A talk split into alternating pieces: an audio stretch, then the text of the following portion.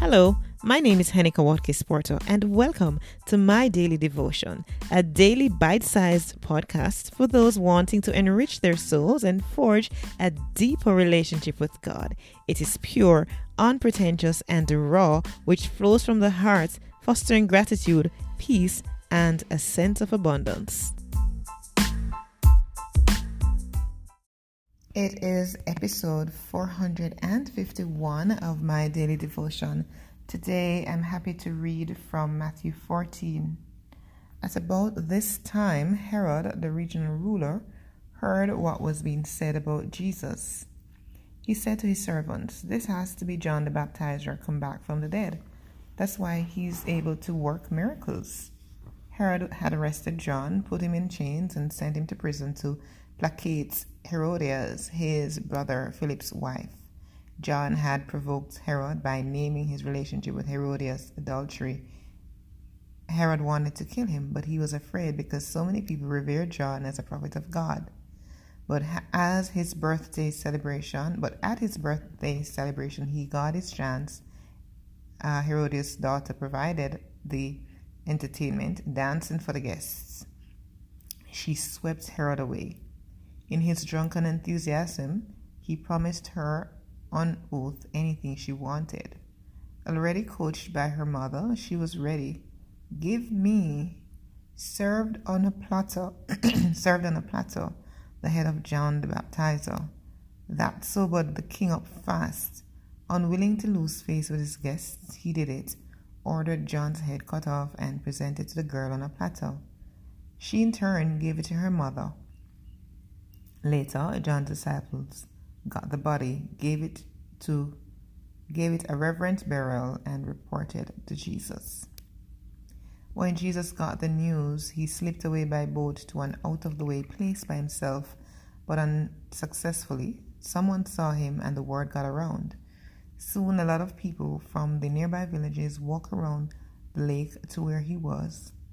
When he saw them coming, he was overcome with pity and healed their sick. Toward evening, the disciples approached him. We're out in the country and it's getting late. Dismiss the people so they can go to the villages and get some supper. But Jesus said, There is no need to dismiss them. You give them supper. All we have are five loaves of bread and two fish, they said. Jesus said, Bring them here. Then he had the people sit on the grass. He took the five loaves and two fish, lifted his face to heaven in prayer blessed, broke, and gave the bread to the disciples. The disciples then gave the food to the congregation. They all ate their fill. They gathered twelve baskets of leftovers, about five thousand were fed. As soon as the meal was finished, Jesus he insisted that the disciples got in the boat and go on ahead of to the other side, while he dismissed the people. With with the crowd dispersed, he climbed the mountain so he could be by himself and pray.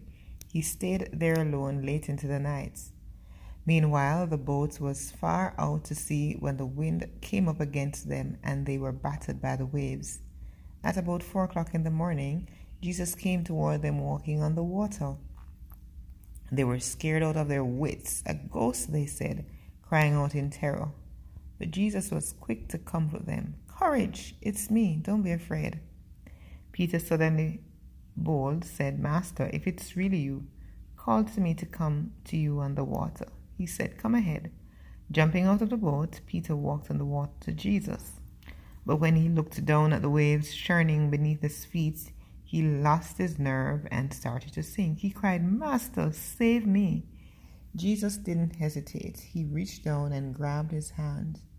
Then he said, Faint heart, what got into you? The two of them climbed into the boat, and the wind died down.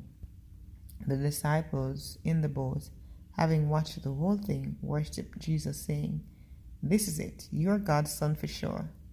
On return, they beached the boat at Gennesaret.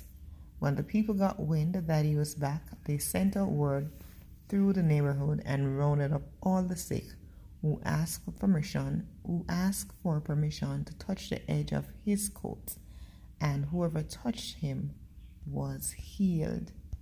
the word of the Lord. Miracles. Supper for the 5,000 and walking on water.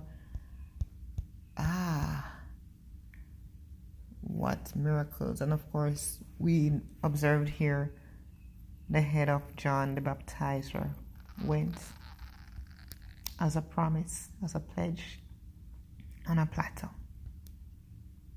Sad story, but never to end sad because we observe here Jesus working miracles, turning the, the loaf and the fish, five loaves of bread and the two fish, to feed over 5,000. We also see Peter walking on water. We also see Jesus telling the wind to just calm and telling Peter to have courage. sometimes we do need a reminder. Sometimes we need a reminder of the facts that we know to trust God. Sometimes we need to remind to be reminded, sorry, that God is in the boat with us, that Jesus is in the boat with us. And indeed, with Christ in the vessel, we can smile at the storm, with the storm. Well, not that the storm is smiling. We can smile in the storm, during the storm, before the storm, and when the storm is over because Jesus has promised to us no matter what, He will be with us. And even as He is left in the ascension, the Comforter is here with us. God the Father watches over us. So we have the benefit of the Trinity protecting us. So there's no way we can go and think that God isn't with us. He is. There's absolutely no place that we can hide away from Him. We're reminded in Scripture that if we make our bed in hell, there He is also. When we're in the valley, Jesus is there. When we are on the mountaintop, He's also there. And He's there during the climb. Hallelujah. He is there not only in the valley and in the mountain, on the mountaintop, but He's there with us during the climb. And so, Heavenly Father, this morning, we want to thank you that you are there with us in the climb.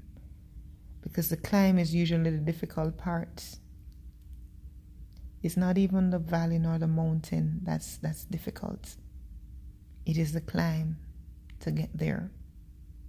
So thank you, Lord, that you are with us in the climb.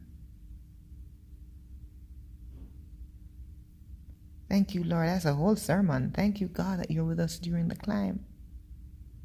That you're with us. And in the moments when we see that one set of footprints,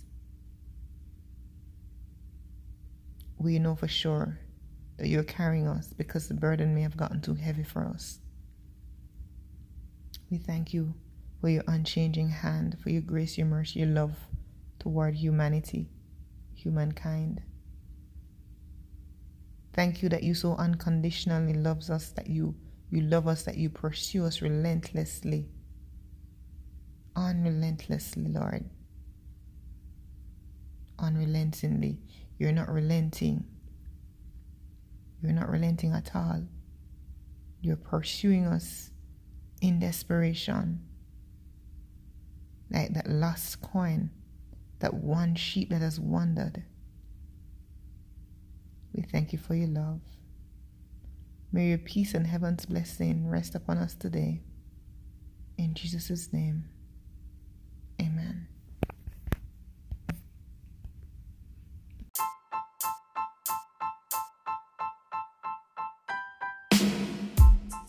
This has been my daily devotion. I'm Henika Watkis Porter. Catch me at henikawatkisporter.com for all other things that I'm involved with. See you soon.